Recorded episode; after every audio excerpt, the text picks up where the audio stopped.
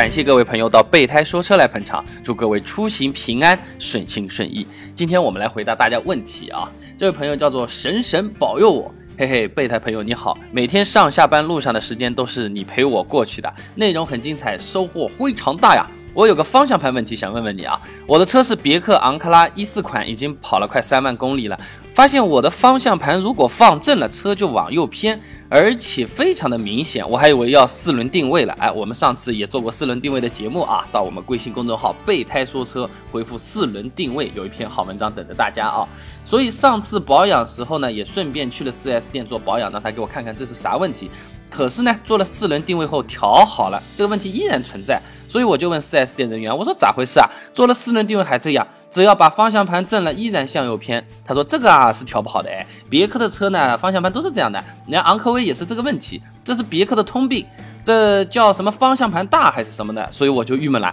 问问备胎朋友，这个是咋回事？莫非真是这样？可是我刚买新车的时候没有这个问题啊！提前感谢备胎朋友回答哦。还想问问备胎朋友，涡轮增压发动机是不是长时间开就得怠速一会儿才能熄火啊？这个时间多长才算呢？哎，那个沈沈同学你好啊！首先我跟你说啊，呃，你这位四轮定位的小师傅显然是非常不专业的啊。据我所知，别克是木有这个通病的，而这个问题经常会是你的路其实是不平的，你哪怕方向盘把正了，也就会往右边偏，因为这个道路它为了排水肯定是中间高两边低的。你如果打正了这个车子还往左边偏，那倒有可能四轮定位是不太准了。你如果去找一条还在施工的这种不能开的断头路，你开进去，然后逆向行驶开过来，你看看是不是往左边偏？如果是的话，那是路的问题，你的车子是没有关系的。然后四轮定位的话，你可以看一下参数嘛，在矫正值之内的话，基本上也不会出现那么夸张的情况。还有一个事情呢，就是我并不知道你学车开了多久啊。因为这个车子毕竟你不是坐在正中央的，副驾驶位是在左边的，右边和左边的空间距离其实也是不一样的。大多数朋友就特别容易觉得往右边偏，所以说啊，我建议你四轮定位的参数拿出来，你到我公众号来发给我，我给你看一下。然后呢，你再说刚才有条件的话，你逆向行驶开一下，要注意安全啊！你不要在正常的马路上逆向行驶啊，那是备胎小朋友害人了，真的不起啊！那么你刚才说的涡轮增压发动机啊。这个是老底子很早很早的那种什么一点八 T 的帕萨特啊什么的这种才会有的这么一个比较纠结的问题了。现在的车子你哪怕熄火了，它根据你涡轮的温度、水箱的温度，它都会自动的再去运行一段时间，甚至还是有自动的内循环水冷的。你直接熄火走人都是没有关系的。这个时间是多长才算呢？零秒钟，哈哈。下一位朋友呢？叫做小小强，备胎小朋友，我二十七岁，女，四年驾龄，身高一米六五。这前面听起来为什么像是 《非诚勿扰》参加节目啊？那平时上海太仓两边跑，路况都不错。进上海市区开车频率不是很高的，花自己赚的钱买车尤其纠结。哎，我想的确是啊。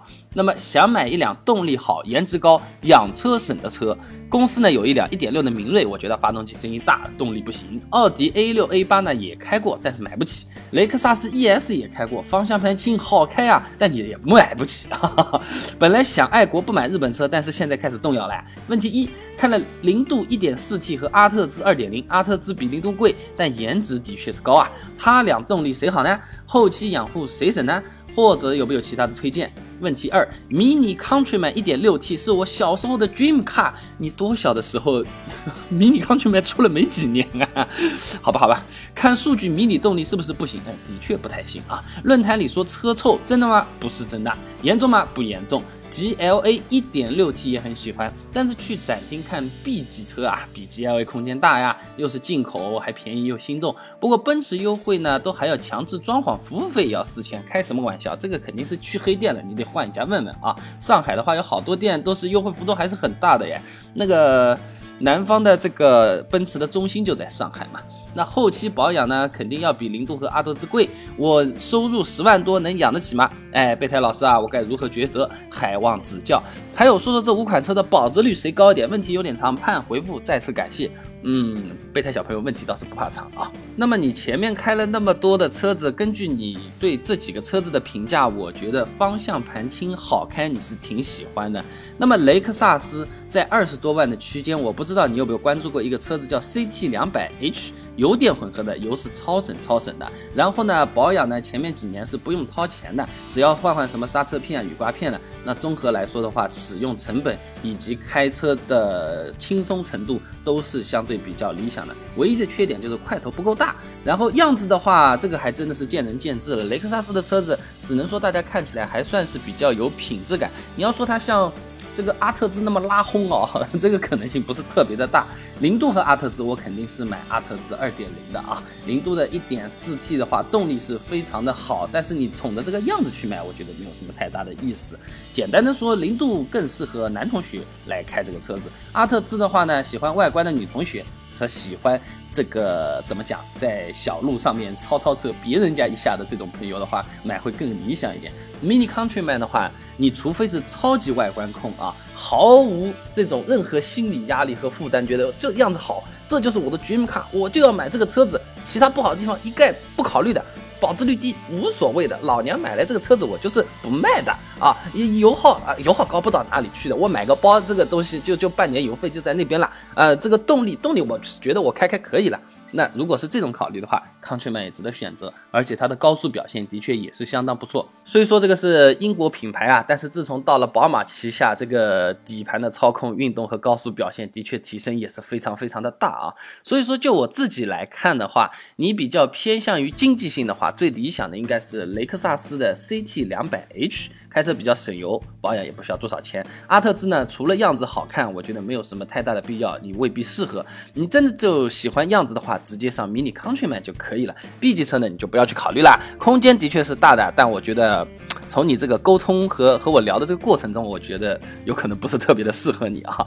呃，希望能够帮到你吧。如果你觉得还不够过瘾，那你继续给我留言，我再来跟你聊啊。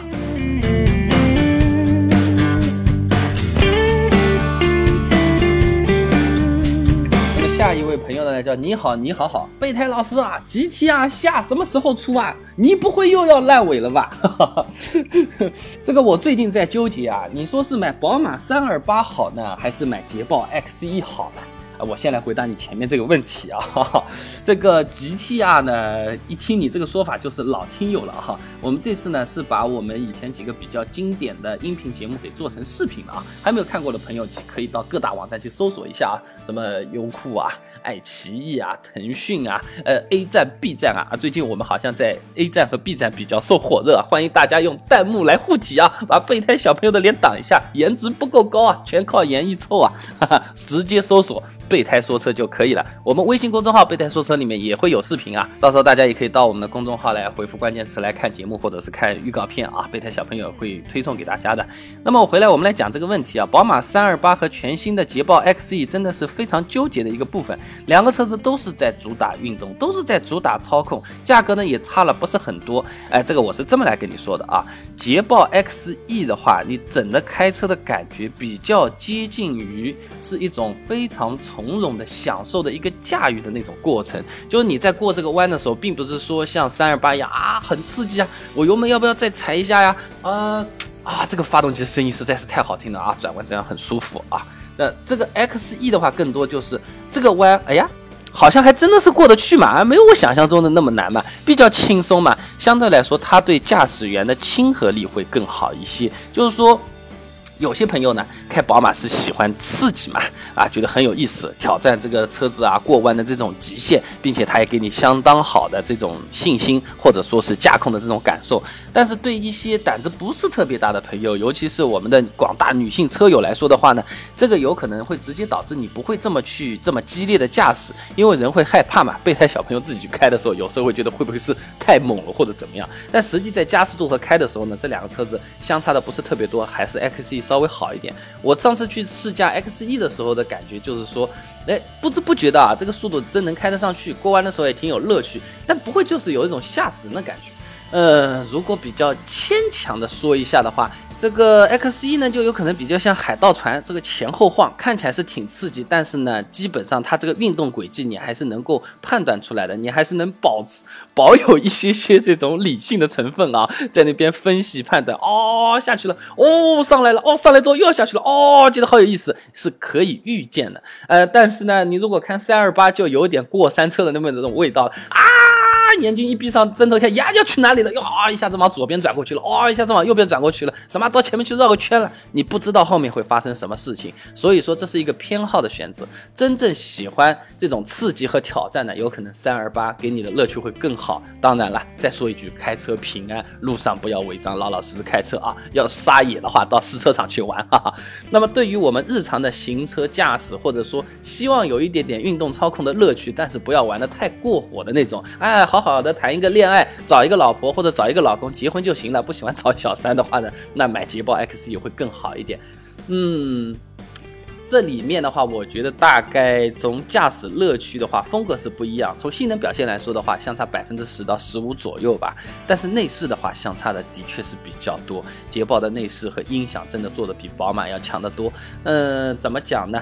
这种英国皇家贵族的这种设计方面的这种内饰，我真的也是非常非常的喜欢啊。呃，整个车子其实它并不是特别的大，但是坐到里面，它是因为这种错落有致的层次感的这种设计，会让你觉得好像就坐在一个歌剧院里面。歌剧院大家有没有感觉？第一层、第二层这么一圈一圈、一层一层包起来，看起来就是比较精致、比较舒服。而且如果买捷豹，一定要买 Meridian 的那个音响，这个音响真的是非常棒。呃，尤其是你在。这种乐器，小提琴、二胡、人声唱歌的这种还原度，真的做的是非常非常棒。如果你不配 Meridian 音响，有可能 还没有宝马三二八的音响好。哎，你不要觉得宝马那个内饰做的不好，但是它的音响还是比较棒的啊。所以说这个是萝卜青菜各有所爱。如果是我自己买的话，我会买捷豹 X 一啦。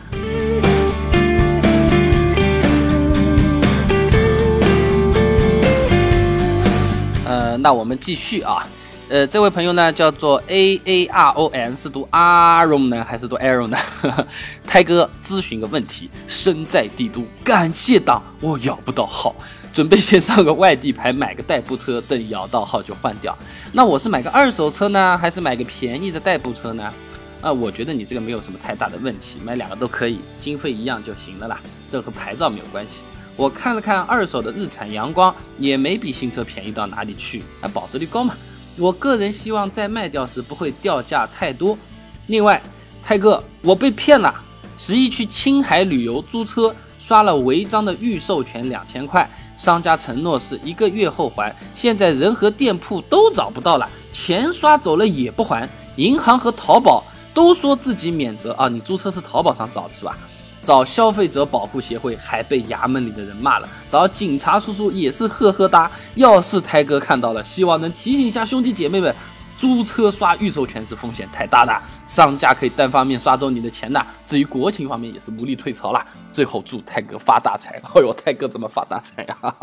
那么从你这个角度来说，二手的阳光这个问题的话，我觉得买。日产的车子的话，在两年以内，新车和二手车的价格是非常接近的。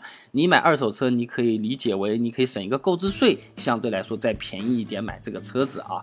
那么你如果是要摇号来进行周转的话，怎么讲？我还是比较建议你买一个新车，因为摇号有可能需要比较久的时间，你这个车子也会用的时间会比较长一些。买一个二手的，今天修修，那边用用，再加上哎呀又要什么错峰啊，哦北京又不能进啊。有时候还需要进进证啊，偷偷摸摸开被警察叔叔逮到了又怎么样？其实你的用车体验是比较差的。如果再搞个二手车，如果这这里出点问题，那里出点问题，你搞了不好就觉得开车是一件很不爽的事情，这个是我倒不太愿意见到的啊。买一个新车问题相当于也会少一点，而且这个车子掉价的确也不是特别多。那或者你换一个思路，买一个二手的美国车，比如说是什么别克啊，或者是福特啊。这种相对来说，二手车性价比会更高一点啊。至于你刚才说的租车啊，我觉得真的是很好的一个分享啊。这里也趁这个机会和大家说一下，租车的话，请直接选择租车网站，最好还不要选择淘宝的这个二道贩子、三道贩子来给你倒来倒去倒。呃，而且有一些租车，它有可能甚至都不是说收了你点中介费，赚了点钱再给你倒到这种，比如说。呃，出租车啊，神州租车啊，这种比较专业的这种网站，它直接就是私下的个人的那种，给你去搞来搞去的，瞎折腾一下的也会有，的确是有比较大的这种风险啊。现在旅游啊，这个价格是越来越便宜，然后人家。这个赚钱的花招也是越来越丰富。那再早一点的时候啊，旅游很便宜啊，包酒店、包机票啊，只要一千八百八十八，带你游历欧洲十国啊，是吧？就是每天到那边去，给你关在商场里，逼着你买东西，不买东西就揍你，就骂你，等等等等。现在就想出新花样来，你租车他要疯狂的赚一笔钱啊！备胎小朋友去呃美国去玩了一次的时候，也是去租车啊。你在美国本地选择租车网站，如果你还对英文还懂一点的话，这个价格比国内选择去美国租车要便宜一半哎！天哪！就是两百块钱一天，你在国内租的话，在国外就是一百块钱一天，这利润率该多高啊！所以各位朋友想要自驾游要租车，如果去国外的话，请直接选择，比如说是赫兹啊，呃，除了呃除了赫兹啊，还有什么 Thrifty 啊，什么等等等等的直接网站去它的英文官方网站去租啊。当然有时候它也会条件中国的驾照有些不支持，有些是支持的，大家可以多看一下，反正比我们国内租要便宜不少啊。如果是国内，你尤其是去比较远，去云南、去西藏啊，这种道路嘛比较艰险的啊，去的时间有可能一两个月，时间比较长的，你不妨到二手车商，你跟他约好，啊，你这个什么丰田霸道来一辆，三十八万啊，二手车我买下来，我跟你约好，两个月之后我三十七万我再卖给你，再。再再赎回啊，怎么怎么样？那你这个价格听听是一万块钱，好像不是特别的呃便宜。但如果你租租的话，这种车子也要五六百块钱一天，去一个月三十天，大家乘一乘可以算一算啊。但这个东西的话呢，你还要买保险啊，有可能还要刷预授权啊，等等等等。但你自己买来的车子，一方面你使用的日程方面有很多的这种时间来进行一个安排和调度，机动性会比较强。另一方面的话。真的觉得这个车子好，回来还能继续开的嘛？那这于是针对玩家了啊！你如果只是五万到十五万之间的车子的话，选择一个正规靠谱的租车公司的确是不错。淘宝现在的确是鱼龙混杂呀。我我顺带说一句好了，淘宝现在卖你一瓶机油，卖你一个燃油添加剂，你会买吧？我想大家也不会啊。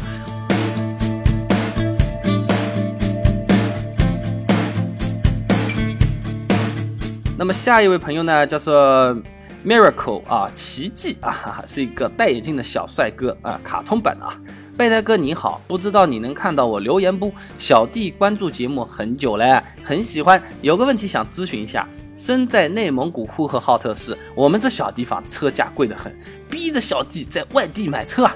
和北京一家 4S 店电话里面谈好价格了，想买沃尔沃 S60L 智御版，智商的智。驾驭的驭啊，车价二十六万零七百，贵了啊，包含五千装饰。他说那五千装饰可以选择加配东西，比如四千的倒车影像或者三千的贴膜。想问的是四千的倒车影像会不会有点贵？这贵的太离谱了。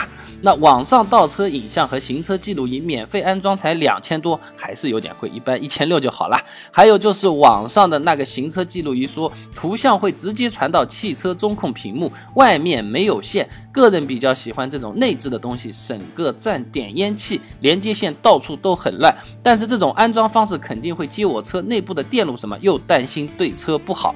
呃，想问备胎哥啊，这网上这种行车记录仪和倒车影像到底建不建议装啊？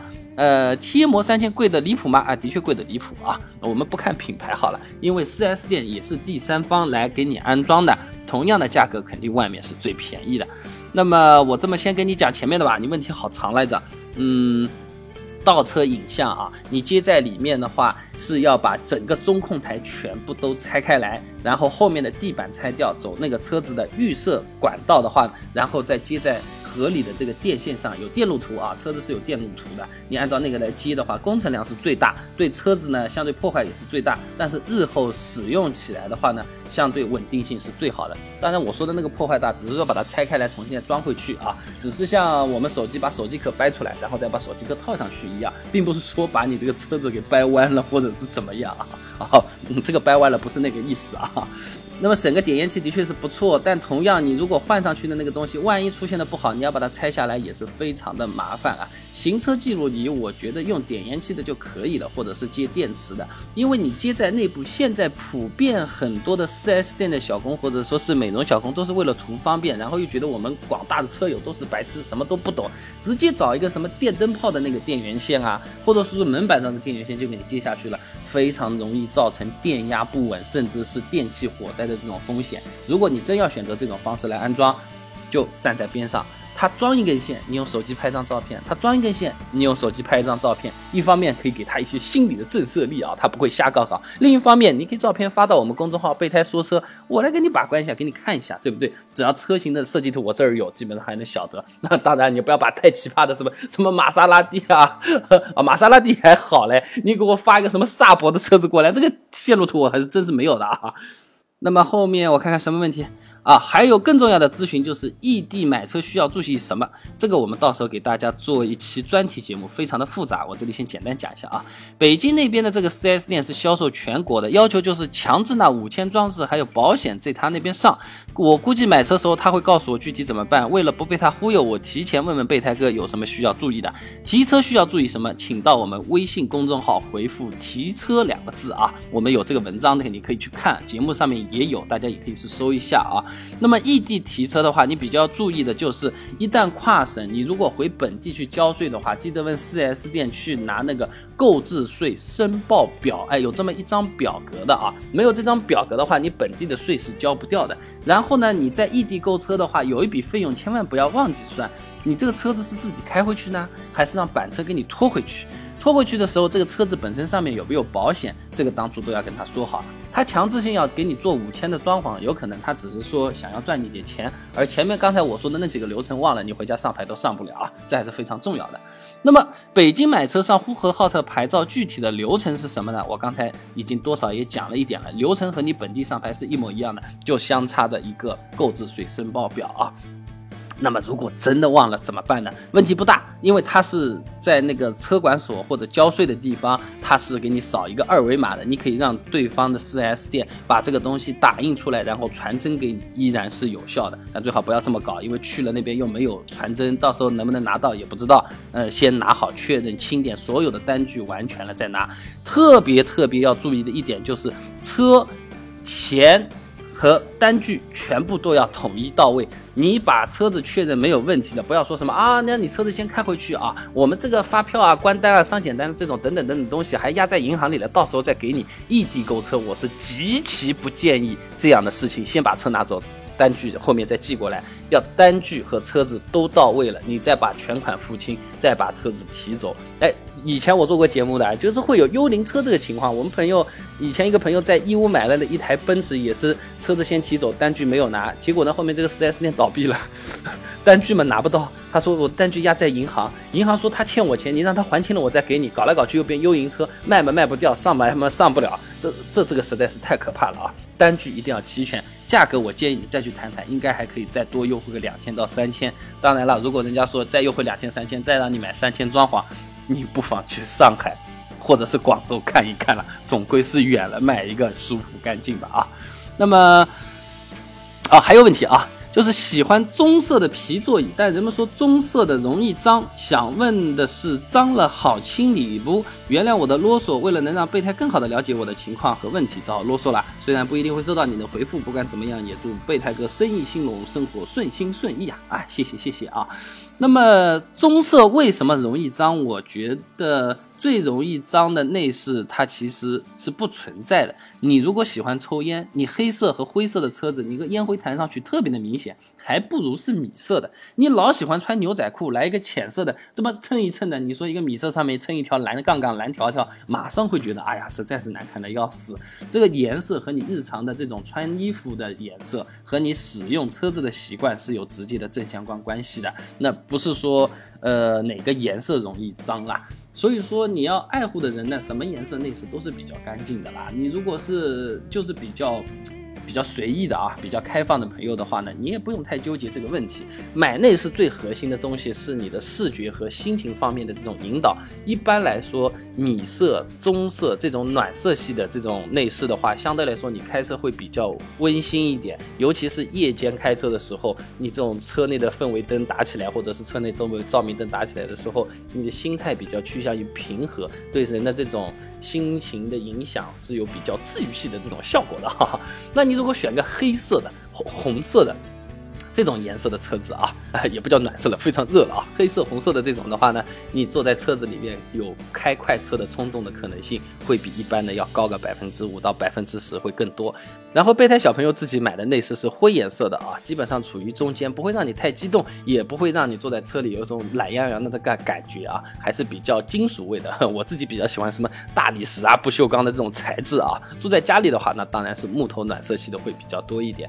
嗯，你所以喜欢棕色的话，还有一个额外的好处就是棕色的皮座椅现在在量产车里面，比如说是三十万以下的车子里面用的其实还是比较少的。选一个棕色的话，额外的在社交上面。朋友坐进来的时候会觉得，哎，这个车子好像还是蛮高级的啊，这还是有一定的好处的。大家都是俗人嘛，我们要直面我们的生活需求啊。单纯从面子的角度来说，我觉得你买一个棕色的内饰，的确还是相当不错的选择啊。好了，今天我们也差不多讲到这里了。